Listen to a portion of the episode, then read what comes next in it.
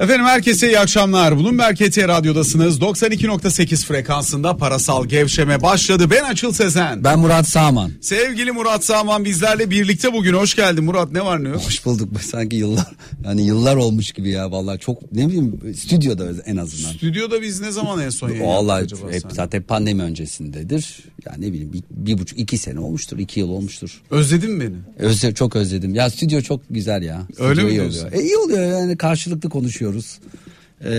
Daha güzel oluyor. Ya ben şeye de alıştım, Skype'a da alıştım. Çok dert etmiyorum ama tabii yüz yüze çok daha yani o sıcaklık yok yani. Evet ya. Yani o telefonları alıyorsun, yüz yüze konuşuyorsun, sohbet ediyorsun. Daha iyi bence. Neyse inşallah atlatıyoruz artık pandemiyi. Bitiyor mu sence? Bence bitiyor. Ne ya kadar? Bitiyor. Ne zaman bitiyor? Ya okuyorum, bilim insanlarını dinliyorum. Ya aşılamaya bağlı Açıl. Yani hani bizde bakarsan yani Temmuz yaz aylarında sanki bitecek gibi yani ben... Kuzu Bizaretto diyor ki 1,5 metreyi aşmayalım. 1,5 metreyi aşmama meselesi değil. Ben aşılıyım. Murat da doğal aşılı. Evet. Ben en azından birkaç ay herhalde. Yani doktorumun söylediği şeklinde. Yani 6 aya kadar koruyormuş ama... Ölçtürdün mü kendinde? Ya gerek 3 ay kesin dedi. 3 ay sonra ölçtür dedi. Çünkü aşı için gerekebilir. Hafif geçirdin ama. Ben hafif geçirdim yani tabii. Ama antikor oluştuğundan emin ol yani. Yani şöyle dedi doktorum Açıl, yani belki de geçirenler anlamında. Dedi ki bilimsel anlamda zaten kesinlikle bu 3 ay koruyormuş. Yani 3 ay kesin diyor, ne olursa olsun antikor önemli değil diyor. Ama bu 6 aya kadar şöyle bir tartışma var biliyorsun. Yani 3 ay koruyor. Ben de kendisine dedim ki ya 6 ay aşı olamayacağız herhalde. Değil mi? Öyle bir şey var. Ha, o kural geç. Hatta sen bana teyit etmiştin geçen gün. Tabii eğer Covid-19 geçirdiysen 6 ay sürede. Ama işte o şey olabilir. Yani eğer antikorun yoksa 3 ay sonra baktırıp aşı talep edeceğim herhalde. Yani antikora göre tabii. Veriyorlar mı öyle? Ama o zaman riskli duruma düşüyorsun Açıl. Yani yaşın tutuyor mu da? Tutacak herhalde. Yani nasıl tutacak? Bir iki ay sonra tutar herhalde Açıl. İşte o zaman tutunca tamam. Şu anda 50 artı bir kademe altındayım herhalde. Hani bir kademe altında mısın? 50'nin bir kademe altındayım. Yani kaç yani? 48. Bir kademe altı oluyor. Çok büyüdün ya.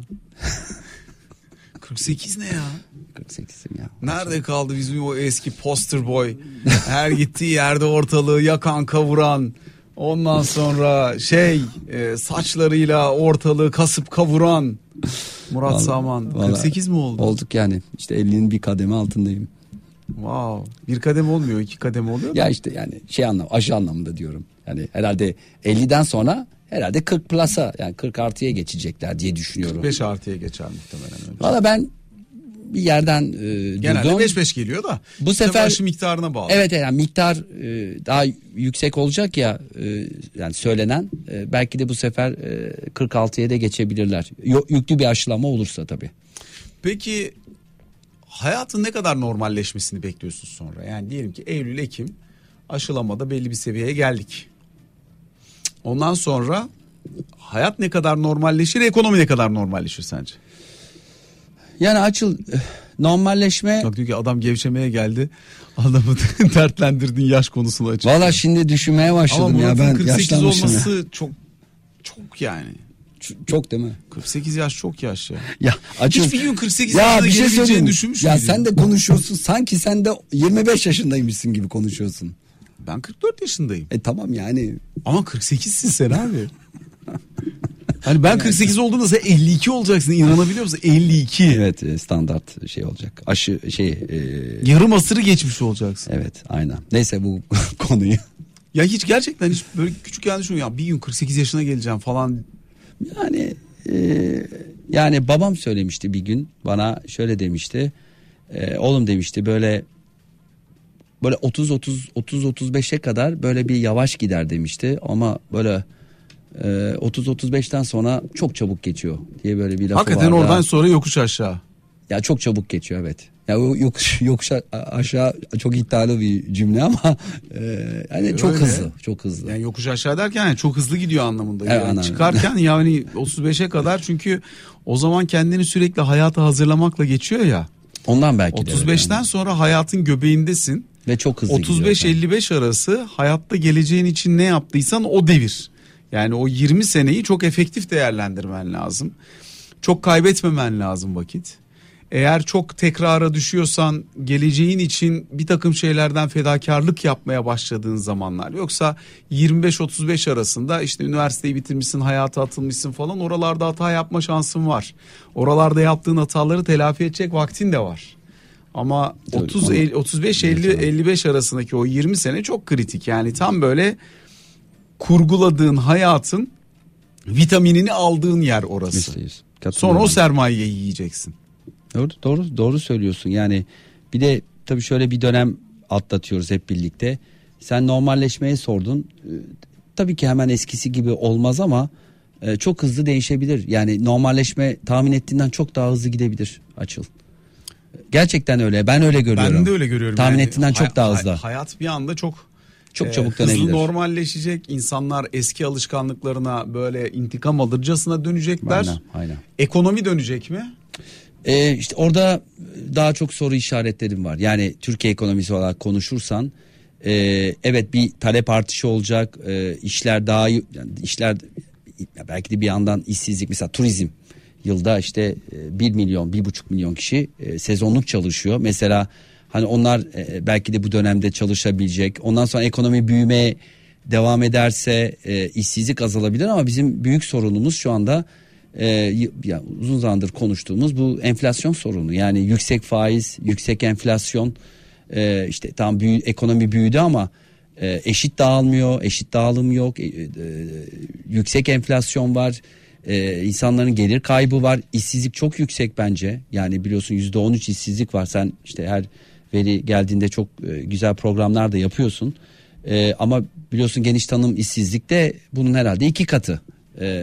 İşte yani şimdi bir ülkede Açıl yani %25-30 arasında işsizlik varsa açıklanan 16 yani bitecekten kastım işsizlik bitecek çabuk, demiyorum çok da çabuk bitmez hizmet tamam. Sektöründe işsiz kalanların işe dönüşleri hızlı olacak tabii, bence. Ya, bir toparlanma mutlaka olacak. Ama fakat şunu söyleyeyim, özellikle tabii bazı işletmeler dayanamadıkları için bu 1,5 seneye maalesef yatırım emek kurulmuş olan birçok yer açılamayacak. Dolayısıyla oradaki istihdam miktarı daha öncekinin mutlaka altında kalacak. Yani %100. Hızlı artış olacak ama eski miktarın altında kalacak diye düşünüyorum. Şöyle söyleyeyim Açıl, yani 2021 için işte benim çalıştığım şirketlerde konuştuğumuz işte konuşmalarda ya da danışmanlık yaptığı yerlerde şunu soruyorlar: 2021 nasıl olacak diye. Bir kere 2020'den daha iyi olacak. Çünkü baz efekti. Yani 2020 kötü bir yıl olduğu için her anlamda. 2021'de ne gelirse daha iyi olacak. Ne açıdan diyorsun bunu? Ya, işte sanayide öyle olmayacak. Ya şimdi ben şunu söyleyeyim mi? Biz tabii çok tartışıyoruz. Dünyanın en önemli şeyi gibi falan da büyüme rakamının çok bir şey ifade ettiğini düşünmüyorum bir yıllık. Ya ben trend olarak biraz önce Cevdet Hoca vardı. Yayında beraber konuştuk Cevdet Akçay'la. Özellikle bunu sormaya çalışıyorum. Yani Türkiye'de geçen sene 1.8 büyümüşüm, bu sene 7 büyümüşüm, bir kıymeti yok. Türkiye'nin trend büyümesine bakman lazım. Tabii, o bozuldu. İşte ben de onu söylüyorum. Yani zaten geçen seneye göre baz efekti var. Yani ne gelse daha iyi gözükecek ama bunun sürdürülebilir olması lazım. Yani sen diyorsun işte normalleşme olacak. Evet, normalleşme, belki de daha iyi şeyler olacak ama bunun devamının gelip gelmeyeceğine o konuda çok endişeliyim. Biraz önce söylediğim şu: şirketlerin çoğu borçlu Açıl. Bu borçlar nasıl ödenecek? Hep öteleme var. Bak, duydum 2 tane kelime var. Var aylardır. Öteleme, yapılandırma. Öteleme, yapılandırma. Abi öteliyorsun, yapılandırıyorsun. Bunu nasıl ödeyeceksin? Bu kadar yüksek faiz var. Bir de bu var. Yani hesap gelecek. Sen bunu öteliyorsun. Biraz önce ne dedin? İşler eskisi gibi olmayacak. Tamam, toparlanma olacak ama eskisi gibi... İstihdam için söylüyorum ama hizmet istihdamı için söylüyorum. Bence işlerin kendileri de bu kadar... Yani bilmiyorum yani... Mesela sanayi şu anda Türkiye'de tarihinin en iyi dönemini yaşıyor. Evet, tamam, okey. Ama toplamına baktığın zaman zaman alacak. O zaman aldığı o dönemde ama işte senin borcun gelecek. Tek başına sanayinin büyümesi Türkiye için yeterli değil. Sanayide 6 milyon insan çalışıyor. İlk defa bu arada 6 milyonun üstüne çıktı Türkiye'de sanayi istihdamı. Müthiş bir şey. Hep istediğimiz şey. Ama ülkenin geri kalanının da buna uyumlu şekilde devam edebilmesi lazım yoluna. Yani hizmetler bunun çok uzağına düşüyor. Tarım sektörü bunun çok uzağına düşüyor. Hayatın geri kalanı bunun çok uzağına düşüyor. Mesela inşaata vesaire falan baktığın zaman da öyle. Çok uzağına düşüyor. Dengeli büyümek lazım. Çok değil. Dengeli büyümek lazım. Yani böyle 7 büyüyeceğine işte böyle 3-4-5 gibi ve sürdürülebilir büyüme ve ya önemli olan bence burada enflasyon. Ben sosyal medyada da paylaştım. Yani niye bunu hissetmiyoruz? Eşit dağılım yok. Bir de dediğim gibi baz efekti var. Bir de açıl enflasyon çok yüksek. Yani şimdi bak sen büyüyorsun. Ne demek büyüme? Hani ekonomi büyüyor. Senin gelirin de büyümesi lazım. Senin gelirin artsa ki çok fazla artmıyor. Senin giderin çok daha fazla bugün.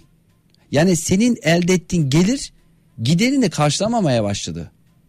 Çünkü gider çok yükseldi. Yani bugün açıklanan 16,5 enflasyon ama hissedilen ve yaşadığımız enflasyon 30 mu 40 mı 50 mi bilmiyorum. Bak Muammer Beceren yazmış YouTube'dan. Büyüme fetişi almış başını gitmiş. Büyü boş büyüme. Bu bence çok güzel bir yorum. Doğru. Neden çok güzel bir yorum? Büyüyorsun, işsizlik tam tersi halde. Bakmamız gereken şey ne abi? Bakmamız gereken şey büyüme değil. Kalkınmışlık yaratan, refah yaratan büyüme. Büyürken kalkınıyor musun? Ya bak bir de iktisat derslerinde söylenir. Büyürken işsizlik azalacak. Halkına işsizlik azalıyor da bir kısmı ama işte bir kısmı azalıyor. Sanayiden azalıyor. Ya büyürken insanlarına refah payı bırakabiliyor musun? Enflasyon bağısına büyüyemezsin. Enflasyon bağısına büyürsen istatistiki büyür. İnsanlara bunu hissettiremezsin. İşte olay bu. Yani hissedilen bir büyümeye doğru bunu çeviremezsin. Bak bir şey söyleyeyim, ben bozuk plak gibi bunu söylüyorum yıllardır. Enflasyon düzelmeden diğer konuların düzeleceğini ben düşünmüyorum. Bizim en büyük sorunumuz enflasyon. Bence söyleyeyim. Enflasyon sen tek haneli kalıcı bir şekilde düşürmezsen sürdürülebilir büyümeye geçemeyiz açıl. Çünkü faizler düşmeyeceği için yani sürdürülebilir büyüme dediğin istikrarlı bir enflasyon. Düşük faiz ortamı, düşük faiz ortamında yatırım ortamı, yatırım ortamında sürdürülebilir büyüme. Bak harika bir yorum daha var. Alper Bıyık Bey demiş ki Açıl Bey Türkiye neden vatandaşlarını büyütmeden büyüyor? Son zamanlarda gördüğüm en iyi yorum olabilir. Çok güzel yorumlar geliyor. Çok yaratıcı. En iyi yorum olabilir bu yani. Çok güzel. Evet. Değil mi? Yani vatandaşını büyütmeyen büyüme. Evet. Çok güzel. Çok güzel. Helal olsun. Çok doğru. Yani bak Türkiye ekonomi %7 mi? Ben sana bir şey söyleyeyim. Türkiye ekonomisi 2003 ile 2008 arasında ortalama %7 büyüdü. O gün çıkalım seninle şimdi sokağa 10 kişiye soralım. Belki 7-8'ini hissediyordur. Eminim ya biz büyümeyi hissediyoruz. Gelirimiz arttı. İşte enflasyon tek haneliğe doğru gelmişti. Bugün çıkalım 10 kişiye soralım. Bence belki de bir kişi hissediyordur. Belki de hiçbiri hissetmiyordur. Fark bu. Yani bu cümlenin ben... Kimse hissetmiyor bu büyümeyi.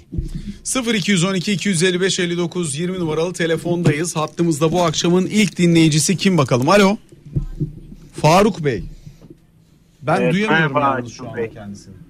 Şimdi duyuyorum. Buyurunuz efendim. Merhaba Açıl Bey. İyi yayınlar diliyorum. Değerli hocama da merhabalar. Teşekkür ederiz. Buyurunuz efendim. Onu eldim abi. Bunu alman lazım. Gelmiyor oradan da. Gelir şimdi. Yatırımcı olarak bazı uzmanları takip ediyorum. Sizleri takip ediyorum. Yaklaşık 2,5 yıldır İstanbul'da, Borsa İstanbul'da bir yatırımcıyım. 2,5 yıldır Borsa İstanbul'da yatırım yapıyorsunuz. Peki. Evet.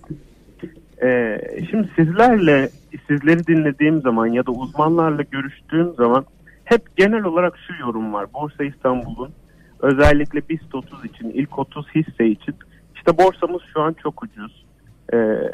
Çok uygun. Normalin işte %20 altında, %30 altında gibi sürekli konuşuyoruz. Sizler de bunu dillendiriyorsunuz. Borsamız çok ucuz diye. Yakın dönemde ya da hatırladığınız en son ne zaman hani borsamızda şu an kağıtlar ucuz değil, yüksek, pahalı dediğiniz bir dönem oldu. Genel olarak belli bir kağıt olarak. Şu anda mesela oluyor. Sanayi şirketlerini değerleme olarak bayağı pahalı buluyoruz normalde. Evet ama puan olarak yani. Puan derken vallahi, yani şimdi bir şeyin ucuz mu pahalı mı olduğuna fiyata bakarak karar veremeyiz. değerleme olarak karar verebiliriz. Değerleme olarak kullandığımız çeşitli ölçütler var. Mesela bunlar neler? Fiyat kazanç oranı.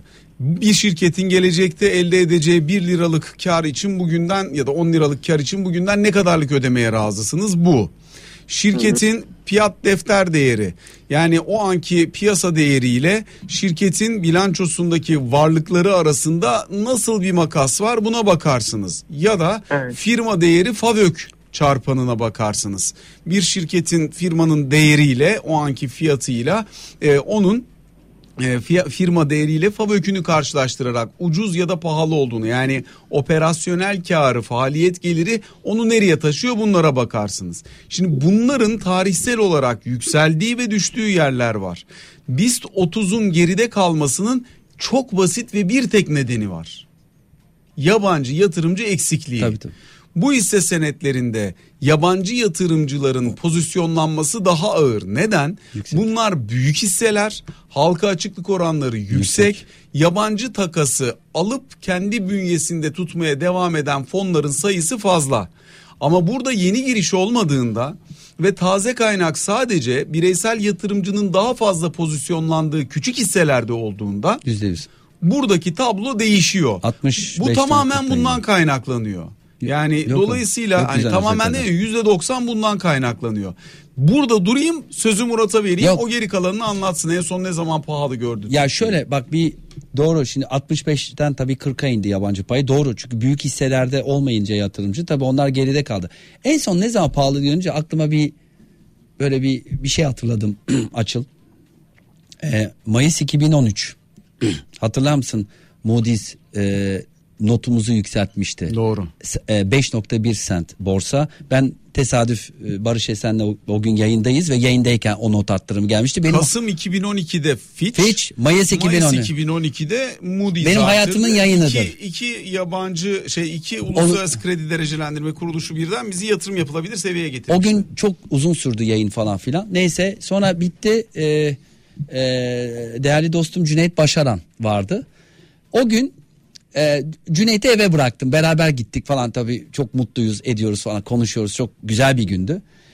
Arabada aramızda bir şey geçti böyle ya. Galatasaray'ın ikinciliği 1, Türkiye'nin yatırım yapılabilir seviyeye gelmesi 2, öyle mi? Galatasaray, evet, o gün demek Galatasaray... 48 yaşına geldin ya. Evet ya. Evet, neyse. Kaç sene olmuş ya? 8 sene olmuş, 40 yaşındayım. O zamanlar 40 yaşındayım. Evet ya. Şimdi 48'sin, devam et. Evet, neyse. Yine o konuya girdin. Neyse, Cüneyt o gün o soruyu Cüneyt'le aramızda konuştuk. Böyle bir şey oldu.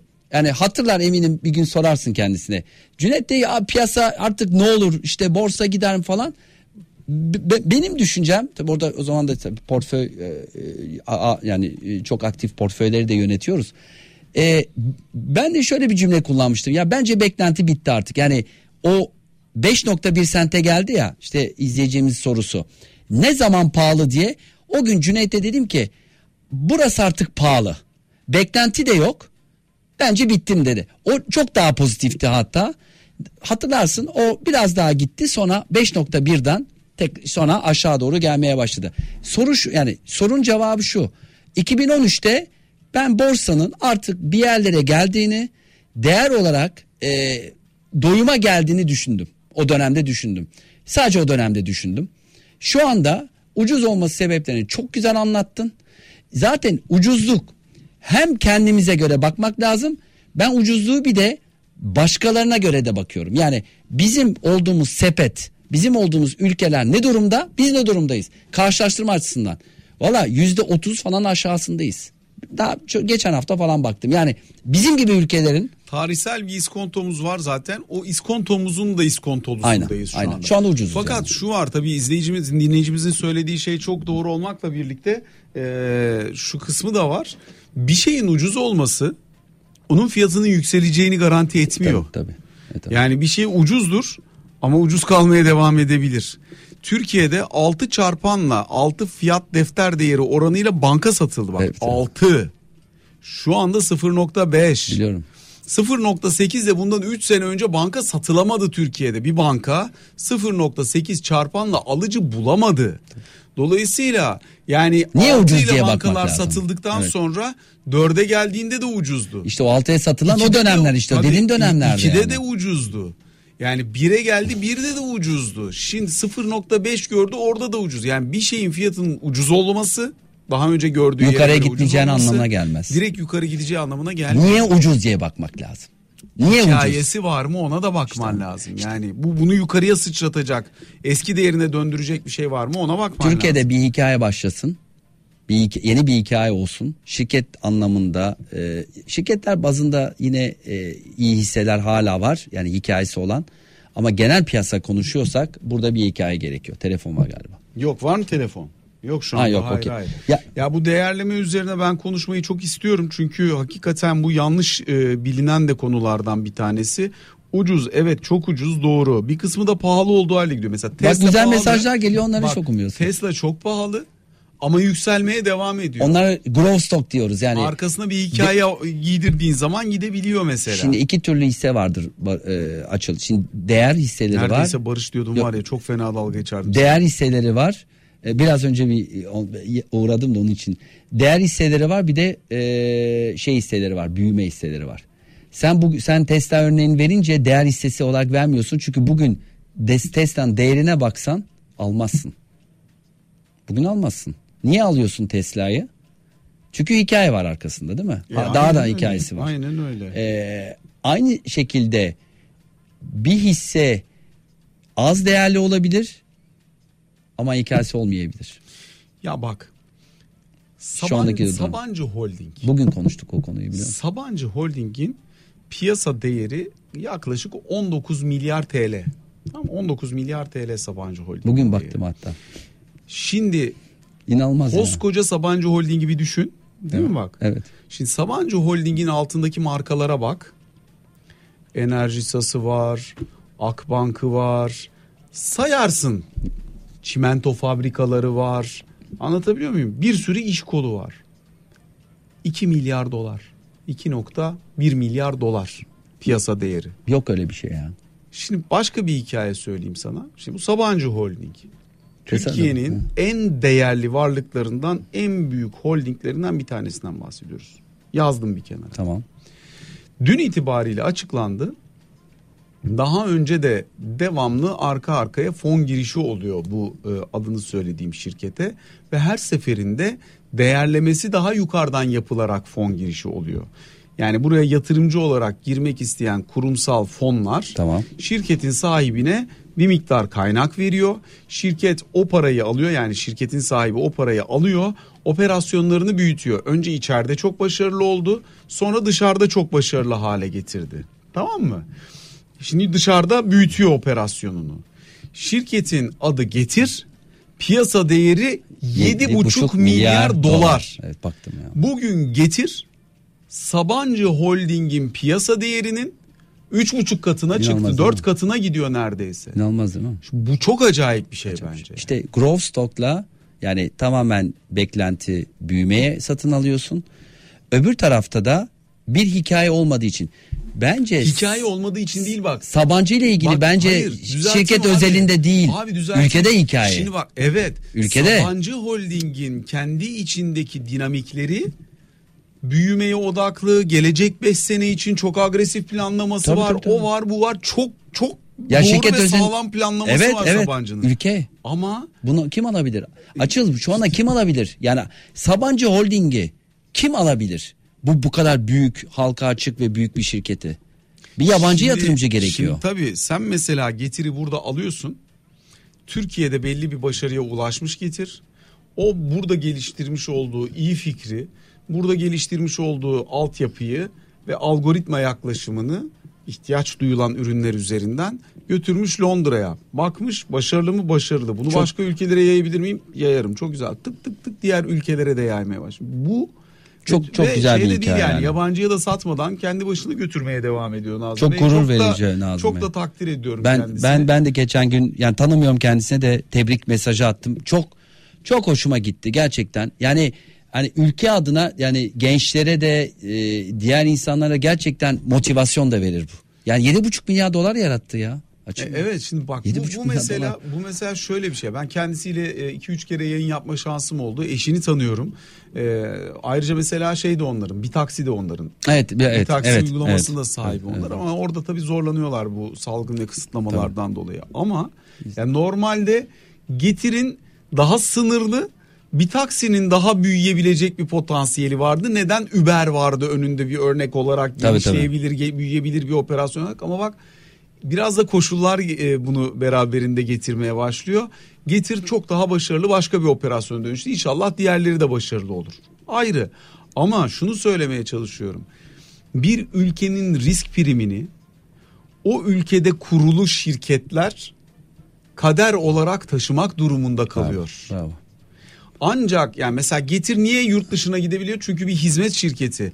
Alıp o hizmeti dünyanın her yerine patır patır adapte edebiliyor. Tabii adam fabrikası var. Ama Sabancı Holding nasıl yapacak? Nasıl yapacak yani tabii. Yani bankası buranın. Bir kısmı sanayi şirketi, fabrikası buranın. İşte o yüzden sen ülken kadar büyüyebiliyorsun. Yazık değil mi bu şirket? Şu anda 20 milyar dolar olurdu Sabancı ülke koşulları iyi olsaydı. Abi Turkcell New York borsasında 20 milyar dolar değerle halka açıldı. Dün gibi hatırlıyorum. 2000 ya. Dün gibi hatırlıyorum. 20 milyar dolardı. Evet. Yani bundan 20 sene önce bir Türk şirketi 20 milyar dolar piyasa değeriyle halka açıldı ya. Ya işte şimdi döviz konuşuyoruz. New York borsasında burada değil. Tabii. Ya tabii dövizin de çok değer kaybı var. Ama yani, işte. Yani sadece... Ama ne diyorum bak, Türkiye'de açılmadı. Türkiye'deki halka arz değeri orada demiyorum. New York borsasında 20 milyar dolar piyasa değeriyle halka açıldı ya, diyorum. Bence bir Türk şirketin yurt dışındaki en büyük performansıdır diye hatırlıyorum. Daha iyisi yok herhalde. Yani daha iyi değerlemeyle, değil mi? 20 milyar dolarla açılan başka bir... Zaten açılan çok az şirketimiz var dışarıda. Turkcell bunun en büyük örneğidir. Şu anda kaç piyasa değeri ben unuttum ama... Turkcell'in bir şey yapabilirsen. Bakayım ben ne kadar olmuş diye. Ama bayağı tabii o zamanın zaten 4'te 5'te 1'inde falan olması lazım. Ben şimdi hemen söylüyorum sana Turkcell'in piyasa değerini. 4 milyar TL olmuş. Yani 500 milyon dolar. Bir dakika doğru bakıyorum değil mi? Buradaki dolar ben şeyden bakıyorum da Bloomberg'in uluslararası şeyinden bakıyorum da bir şeyden bakalım. Forex'ten de bakarak doğrulamaya çalışayım da. Yani şimdi bizim için önemli olan Türkiye'nin bu değerlerini daha ileriye taşıyabilmek, daha değerli hale getirebilmek, ülke riskinden bunların etkilenmesini milyar dolar 4 milyar dolar işte yani. 5'te 1'ine düşmüş. Evet. Yani 20 milyar dolara yani halka açılan 8 şirket, fiyat kazancı işte 1,5'ta şey var. İşte 35 milyar TL'lik halka arz değeri var. 4 milyar dolar piyasa değeri de. Yani işte bu çok acayip ya. Yani bir de Sabancı Holding'i de mi yanlış söyledim o zaman? Bir dakika ona da bir bakayım, bir saniye dur da. O da dolar o zaman çünkü. Şimdi neyse sonuç itibariyle şey değiştirmiyor. Yok yani zaten değeri gelmiş oluyor da bir saniye bakayım. Sabancı Holding'in piyasa değeri de 18 milyar TL. 2.1 milyar dolar. Doğru söylüyorsun. 2.1 milyar dolar. Ya bugün şey yaptık yani yarı yarıya bir piyasa defter değeri var. FK'da 3.5. Şimdi bunu bir kenara hakikaten not ettik. Türkiye'nin en değerli şirketi konumuna geliyor Getir yavaş yavaş.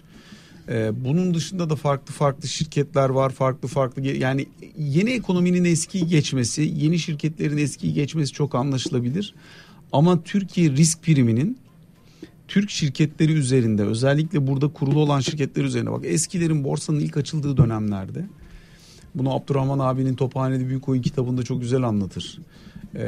Orada anlatıldığı şekliyle ve bizim de çok gördüğümüz şekliyle üzerinde konuşulan bir değer vardı. İkame değeri. İkame değeri şu demek.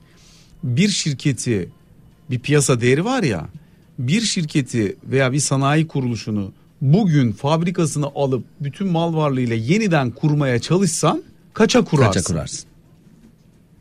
Şimdi böyle baktığın zaman sudan ucuz gerçekten Türk şirketleri, ama bu dediğimiz gibi demek değil ki evet. Yükselecek, büyüyecek, çok hızlı gidecek.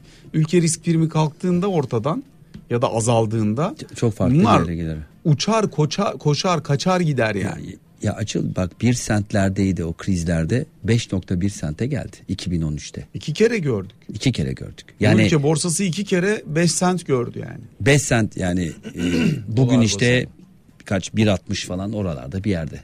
Yani bu ancak dediğim gibi yani şöyle yani özetlersek bu konuyu Sabancı Holding uzayda değil, Türkiye'nin içinde olan bir holding. Onun için yani makro evet şirket özelinde, holding özelinde bir hikayesi olabilir yani diğer şirketlerin ama sonuçta iki türlü hisse senedi alımı vardır. Yani bu yabancı fonların biliyor musun bir şey derler. Top down derler, bir de bottom up derler. Yani Türkçe konuşursan. Ya çevireceğim ama terim bu. Yani top down dedin yukarıdan aşağı, yani önce ülkeye bakıyor, makroya bakıyor, sektöre bakıyor, yukarıdan aşağı iniyor. Top down diye yukarıdan aşağıya. Bir de bottom up dedi. Böyle şeyler de var, fonlar var Açıl. Hiçbir şeye bakmadan direkt hisseye alıyor. Tamamen hisseye odaklanıyor. Şimdi bu bottom up dediğin şeylerin biraz azaldığını görüyoruz ve bu tür bottom up fonların, yani sadece hisseye odaklanan fonların daha çok teknoloji yani Getir gibi ya da diğer şirketlere gittiğini görüyoruz. Yani para oraya gidiyor. Diğer kalanlar işte top down dedin yukarıdan aşağı, adam diyor ki ben şurada şekilde yani yatırım yapacağım diyor. Ülkeye bakıyor. Ülkenin risk primi. Nasıl işte enflasyon şu bu falan, büyüme, ona bakıyor. Altta iniyor, sektöre bakıyor. Sektör şu. Diğer sektörleri, ülkelerin sektörleriyle karşılaştırıyor. Ondan sonra sektörden aşağı hisselere geliyor. Hisseler arasında karşılaştırıyor. Ondan sonra karar alıyor. Ama biz zaten aşağı inmeden önce yukarıda zaten kaybediyoruz. Orada takılıyoruz. Şimdi bir takipçimiz Dicle Hanım zannediyorum demiş ki TL'de kalanlar ne yapmalı? Dolar yükselecek biliyoruz ama buralardan da dolar almak psikolojik olarak çok insanı zorluyor. Çok doğru. Ne önerirsin? Ya çok soru çok geliyor. Açıl yani buralardan tam çok zor bir durum. Yani şöyle bir hesap yapman lazım. Ya bu faizler, ya bugün mevduat faizleri işte 19 civarında, işte stopaj düşüş 18. Yıl sonuna kadar faizler ne olur? Yani 15'in üstünde olur herhalde. Yani bu kadar inmez diye düşünüyorum. Ya inmemesi gerektiğini düşünüyoruz da burada başka şeyler var. Hani şöyle söyleyeyim. Hani yıl sonuna kadar yani hadi 15 desek %7-8, yani burada kur üzerinde bir %7-8 yapsan yani 8.70'in üzerine hani 9.5 onlara geliyor. Ya yani onun üzerine gitmeyecekse, yani 9.5'ta kalacaksa 9'u görecek gibi gözüküyor. Ama 9 bir şey soracağım. Yani onun için çok şimdi buradan al diyemem. Burada al demek çok zor. 9'a zaten 30 kuruş kaldı. Bir işte 9.5 da kurtarabilir ama burada yani gerçekten doğru. Yani buradan da yani döviz al demek çok kolay bir şey değil. Yani daha önce şeylerde söyledik muhtemelen. Borcunuz varsa, bir şeyiniz varsa, ödemeniz varsa alın. Borcun varsa bulduğun yerden al zaten. Tamam, bulduğun yerden öyle al. Mi? Evet. Öyle diyorsun yani. Evet, yani şu anda borcun var. Şimdi yarın ne olacağını bilmiyoruz. Yani. Peki tersten sorayım soruyu. Dolar ne olursa düşer. Bir kere. Ya da dibi neresi? Şimdi şöyle, dolar ne olursa düşer. Bir kere faizi düşürelim, işte faiz düşsün dersen dolar düşmez. Tam aksine faizleri düşürelim yerine riskleri düşürmemiz lazım. Tamam, çok yakışıklı konuşuyorsun. Nasıl olacak? Nasıl olacağını söyleyeyim sana. Bu iş artık bence biraz Cevdet Hoca ile yaptığınız şeyi de yayını dinledim. İşte izliyoruz, ediyoruz. Yani bu iş artık, ben şeyde katıldım. İşte Merkez Başkanı'nın işte bu ekonomistlerle bu kapalı toplantıya da katıldım. Ya bu iş artık Açıl böyle oturup da teknik işte hoca yaptığı falan, katılıyorum. Yani işte çıktı açığı falan filan bunları yapabiliriz. Ama bu iş o olayı geçti artık bence. Peki. Sen de bunu söylemeye çalıştın yayında zaten. Yani bu iş onu geçtik artık. Ya burada işte ikna süreci falan filan. Şimdi bu Merkez Bankası Başkanı ben ikna edebileceğini düşünmüyorum. Ya ikna şeyi var ya, artık ikna sürecini geçtik. Çünkü bir ülkede 2 yılda 4. Merkez Bankası atanıyorsa ve bir gece ve son 2 Merkez Bankası başkanının niye görevden alındığını bilmiyorsak artık burada ikna edecek bir şey kalmadı. Onun için diyorsun ki Evet, nasıl düşer? Bir kere Merkez Bankası'nın başkanının görevde kalacağını önce bir tesis etmemiz lazım. Yani şeyden geçtim artık, yok çıktı açığı, enflasyon patikası, enflasyon hedeflerimiz. Önce Merkez Bankası'nın başkanının eğer maddelerde yazıldığı gibi, işte biliyorsun suç şeyler belli. Merkez Bankası görevden alınmaz. Hepsini biliyorsundur işte. Suç bilmem ne, işte başka kendine bir şey yaparsa falan filan belli. O maddeler gerçekleşmiyorsa bir kere Merkez Bankası'nın görevde kalması lazım. Onu tesis etmek lazım. Ya ben biraz daha sistemsel konuşuyorum. Yoksa döviz düşmez. Yani kimse ayara kapılmasın. Döviz düşer. Evet, 8.70'den 8.60'a düşer. Ama kalıcı bir düşüşten bahsediyorsan bir kere kurumların, başta Merkez Bankası Başkanı olarak ya da işte kurum olarak enflasyonla ilgili anayasasında yazdığı gibi enflasyonla mücadele etmesi lazım. Kural bir. Diğer yok yapısal reformlar, hukukun üstünlüğü, yargı bağımsızlığı, yabancı yatırımcılar, yani onlar başka bir şey. Bir kere dövizin düşmesi için ne olması lazım biliyor musun Açıl? Millet döviz satması lazım. Bak en basit, çok basit ama bak, insanların döviz satması lazım. Vatandaşın elindeki dövizini bozdurması lazım. Onun için ne görmesi lazım? Belirsizliklerin kalkması lazım. Önünü görmesi lazım. Yarın bir şey olduğunda Merkez Bankası görevden alınacak dememesi lazım. Haziran'da ya da Temmuz'da enflasyon düşmemesine rağmen faizin düşmeyeceğine inanması lazım. Şimdi sen herkese program yapıyorsun.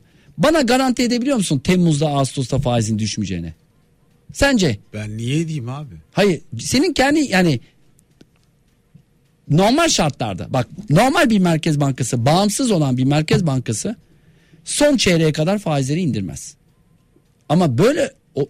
Ya ben bir de doğru şeye takılıyor muyuz onu da bilmiyorum ki Murat. Yani şimdi Merkez Bankası'nın faizi 19'a çıkarması, Cevdet Hoca'ya da onu sordum. Merkez Bankası'nın faizi 19'a çıkarması sıkı duruş mudur? 600 milyar liranın üstünde parayla piyasayı fonluyorsun mesela. Evet. Yani ona, yani paranın maliyetini yukarı çekmem, bu kadar bol piyasada para döndürdüğün müddetçe sıkı duruş mudur mesela?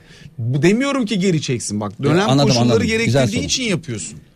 Ama hani bir önceki faize göre sıkı duruş. Bir de mesela şimdi faizi indirmenin sebebi ne olacak? İndirebilirsin. Evet. Niye indireceksin? İndirdiğin anda ekonomiyi büyütmek için mi yapacaksın? Nasıl bir teknik bakış açısıyla bunu planlıyorsun ve tasarlıyorsun? Bunu anlatman lazım. Ya tamam, işte merkez bankaları, son iki Merkez Bankası niye görevden alındı sorusunu bulamıyorsak, niye faizler inecek sorusunu da bulamayız. Evet. Peki 5 dakikalık bir aramız var, o arayı verelim.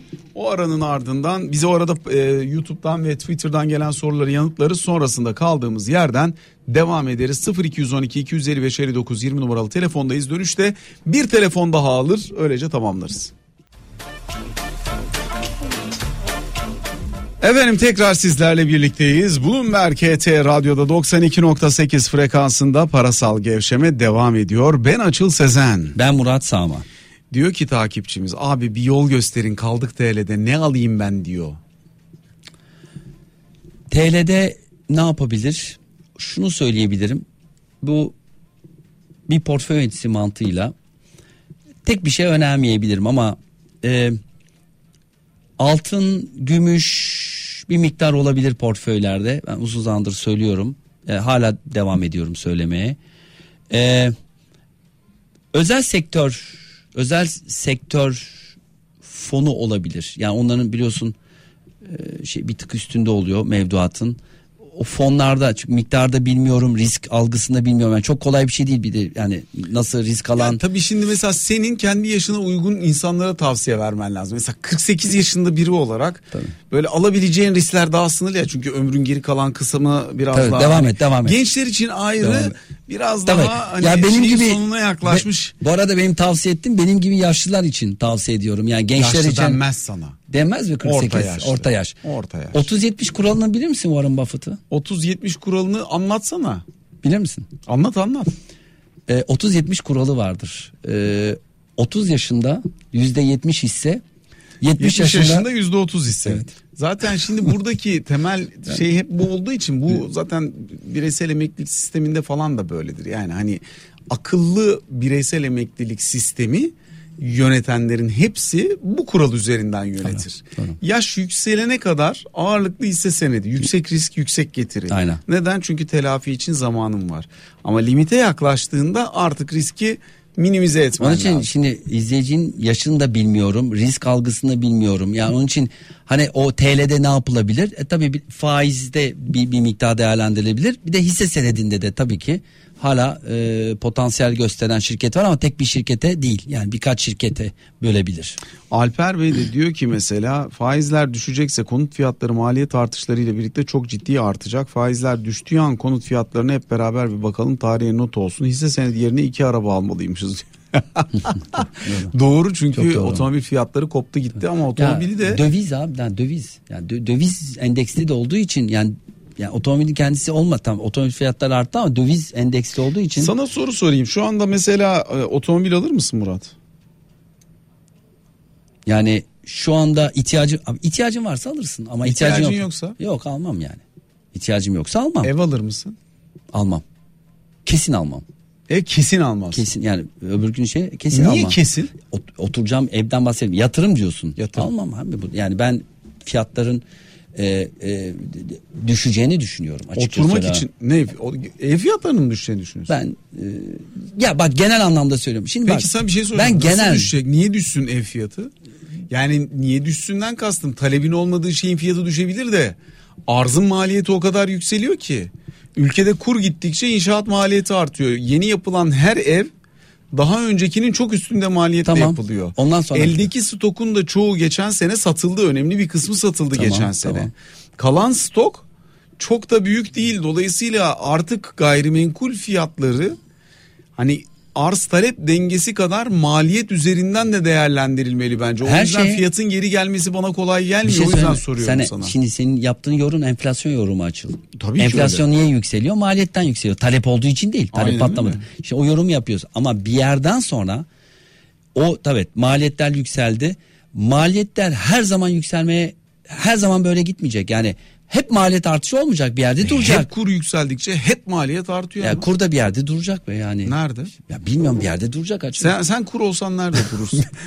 Bir kere 10'da. 48 yılın deneyimiyle söyle bana. Ya ben 50'den sonra nasıl yaşı söylemeyeceksek kurda 9,5 10'da durur herhalde artık. Ya kur bir yerde duracak açıkçası, sen hep böyle mi gidecek ya? Peki. Seni çok olumsuz gördüm. Hayır, ben sadece soruyorum. Hayır. Sana soruyorum. Ben senin yaşın konusunda olumsuzum. Tamam. Bu konusunda bir derdim yok. Gidebilir, tamam. Durabilir. Hepsini gördük. Bak, maliyetler de bir gün duracak. Kur da duracak. Talep de az olduğu için ben yani tamam, maliyet anlamında belki de çok düşmeyebilir ama ben fiyatların böyle acayip uçup gideceğini de düşünmüyorum. Anlıyorum. Bir de bu arada tabii faiz maliyeti de var şu anda. Unutma. Ya konut alırken faiz maliyeti de ödüyorsun. Hele krediyle alacaksan. Krediyle alacaksan tabii öyle. Ama o da çok sorun değil. Uzun vadeli krediyle alıyorsan Türkiye'de 2 senede bir konut kredisi faizleri fiktif şekilde aşağı çekiliyor. Dolayısıyla alırsın, 2 sene sonra refinans edersin. Hiç problemin olmaz. Ödersin 1'de 2, 1'de 2 gidersin. Olabilir. 2 sene sonra da 2023 seçim zaten. Aynen. Ya ona bir şey diyemem. Hayır, seçim nasıl yapılabilir? Yani, tabii. Alo. Fikret Bey, bu akşamın son dinleyicisi siz oldunuz. Kendinizi nasıl hissettiriyor bu size? Teşekkür ederim. Fikret Bey kaç yaşında? Fikret Bey kaç yaşındasınız? Vallahi söylemeyeyim ya, 48'den çok yukarıdayım. 48. O zaman bakın çok iyi oldu aramanız. Yandınız Fikret Bey. Sevgili Murat Sağman'a yani... hayatın bu kadar da yaş ilerledi diye üzüntüyle yaşanmaması gereken bir şey olduğunu anlatır mısınız? Hiç üzülmesin, en güzel yaşlar yaşıyor. Samimiyetle söylüyorum. Ben kendi adıma da böyle düşünüyorum. Yani 40'la 60 yaş arası çok güzel yaşlar. Ben 60'ın da üstündeyim şu an. Sesiniz hiç öyle. Allah üzüldü. Hiç değil mi? Sesiniz 40 gibi geliyor. Vallahi çok yani teşekkür ediyorum. Vallahi ben 10 yıldır sizi dinliyorumdur. Bu akşam da özellikle katılmak istedim. Çünkü bu arada ikinize de iyi yayınlar diliyorum. Çok teşekkürler. Bütün görüşlerine katılıyorum. Hakikaten ağzına sağlık. Çünkü Çok gerçekçi yorumlar yaptı. Onun için katılmadan dayanamadım. Çok teşekkür ederim. Özellikle bugünkü şartlarda ev almak mümkün değil. Çünkü ben inanıyorum ki bir düşüş olacak. Bir. İkincisi döviz inanılmaz yükselecek. Üçüncüsü Murat Sağman'a sormak istiyorum. Elbette. Şu anda döviz tevdiat hesaplarındaki paranın dövizin bozulmama sebebi tamamen güvenle ilgili. Tabii. Bunun başka hiçbir şeyi yok. Yani ben 48 senedir mühendisim, sanayiciyim. Türkiye'de çok şey gördüm, geçirdim. Ve inanıyorum ki tamamen güvenle ilgili. Yani bugün döviz tevdiat hesabı olan bir kişiye kaç liraya dövizini bozarsınız deseniz 50 lira da verse bozmayabilir. Valla aynı görüşlerdeyiz. Yani... Çünkü tamamen güvenle. Bakın güvenli. O Naci Ağbal'ın devresinde evet dövizimiz yoktu, şu yoktu, bu yoktu. Sadece bir ciddi duruşla bir anda döviz şekil değiştirdi. Tamam. Ama bugün aynı şey geçerli olmayacak. Çünkü Türkiye'nin bugün tekrar eski günlere dönebilmesi için -$60, -$60 milyarı bulması, üzerine bir 100 milyarda daha eklemesi gerekiyor. Fikret Bey yani... şöyle bir şey söyleyeyim. Bakın Naci Bey dediniz. Bak Naci Bey niye bu kadar güvende herkes? Şöyle söyleyeyim. Ben şöyle bir yorumum var. Naci Bey eski bir bakan. Evet. Sayın Cumhurbaşkanı'na çok yakın. Uzun evet. yıllardır partide. Evet. Şöyle bir görüş oldu piyasada. Açıl da katılır bence. Naci Bey geldi ve bir ilk defa biliyorsunuz partili biri geldi. Yani siyasetten gelen biri ilk defa Merkez Bankası Başkanı oldu. Ve şöyle konuşuldu. Eski Maliye Bakanı. Evet. Eski Maliye Bakanı ve yakın sonuçta şöyle bir görüş oldu. Yani bunu herkes dinlendirmedi belki de ama herkes şöyle düşündü. Artık Naci Bey'e geldi. Naci Bey devam eder. Yani evet. en azından kalıcı olur. Yaptıkları ve verdiği mesajlarla birlikte o güveni ciddi bir şekilde tesis etmeye devam etti. Evet. Ayrıca kalıcı olduğu düşünüldü. O gittikten evet. sonra çok büyük bir kırılma oldu. Evet. Katılıyorum. Evet. Desteklemek evet. için yani söyledim. Yani artık bu noktadan sonra Temmuz, Ağustos'ta faiz indirimi olsa da ben zannediyorum ki 2022'nin ortalarına doğru FED faizleri artırıp doları Amerika'ya doğru çekmeye başladığı zaman Türkiye belki daha yüksek faizlere çıkmak mecburiyetinde kalacak. Yani bir pasif daire var. Dolayısıyla biraz evvel söylediniz ya, enflasyon artacak, faiz yükselecek, döviz yükselecek. Bütün bunlar yaşanacak. Çok kötü bir şartlara doğru gidiyoruz gibi geliyor ben. İnşallah tabii bu dediklerim olmaz. Ama bazı gerçekler var. Bunları da açık konuşmak gerekiyor. Popülist düşüncelerle bu işlerin olacağını hiç zannetmiyorum. Ama peki. bir şey daha söyledim. Her zaman kur bir yerde duracak. Enflasyon da bir yerde, her bir yerde duracak. Son yani devamlı bir yerde duracak. Onu da söyleyeyim. İnşallah. Yani piyasaya vermiş olduğunuz parayı çekebilecek gücünüz olursa, işte döviz biriktirebilecek gücünüz olursa, bazı dik duruşları sürekliliğini sağlayabilirseniz, güven verebilirseniz bunların gerçekleşmesi mümkün olacak gibi görünüyor tabii ama yeni bir hikaye gerekiyor. Yaşayıp göreceğiz. Ben çok teşekkür ediyorum. Biz çok teşekkür ediyoruz. Teşekkür sevgiler, selamlar. Ya, kendinize iyi bakınız efendim. De böyle güzel konuşmalara katılırsam da kusuruma bakmayın. Estağfurullah, her zaman bekleriz efendim. Her zaman bekleriz. İyi akşamlar. Çok sağ olun. Çok teşekkürler. Bilgi, deneyim her zaman başımızın tacı. Sevgili Murat Sağman, 48 yaşının bilgiliğiyle bu akşam bizlerle birlikte oldun. Doğum gününde sana geleceğim ya. Vallahi. Nerede geleceksin? Doğum gününde sana geleceğim. Senin doğum günün. Burada kutlayacağım. Burada kutlayacaksın doğum gününü. Seninle beraber kutlayalım doğum günümü. Anladım. Doğum günüm bana döndüğün gündür müydü? Neydi o şarkı? Valla doğum günde sana geleyim. Böyle 49 olacağım ya. Ne zaman senin doğum günün? 12 Ağustos. Kutlayalım beraber. 12 Ağustos'a kadar. Kim öyle? Kim kala Muratçım ya? Şurada o kadar zamanda. Hikaye kalmış şurada. Deve ölür, deveci ölür. Allah saklasın yani. Ay güldürdün beni. Ay Allah. Adam şimdiden yayın fixliyor, 2 ay sonrası da şaka. Hayır kutlayalım ya. Diyorum 49 olacağım. Doğum gününü kutlayalım, illa yayına gelmen gerekmiyor ayol. Hayret bir şey. 48 dedin ya, vallahi şimdi şey oldu. 49 yani. Olacaksın. 50'yi kutlayalım bak. 12 Ağustos 2022'de 50. yaşına giriyorsun değil mi? 50 oluyorsun o zaman. Evet. Daha çok var daha. Bak o zamanı fixleyelim. Tamam, yok abi fixleyelim. O 50'de ben büyük bir şey kutlama istiyorum. Çünkü 50 çok önemli bence. 48 o kadar değil. 50 yaşına geldiğinde kutlanacak ne var?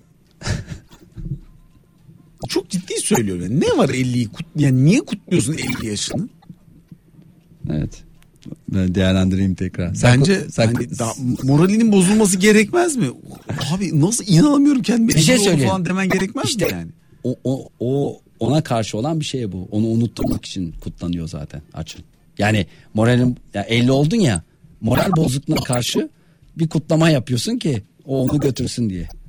Böyle moral bozukluğuna karşı kutlama yapıyorsun. Evet bak aynen öyle. Aynen öyle. Anladım. Yani kutluyorsun yoksa yani hiçbir şey yapmazsan bu sefer o moral bozukluğuyla devam edeceksin. Kutluyorsun ki o birbirini götürüyor.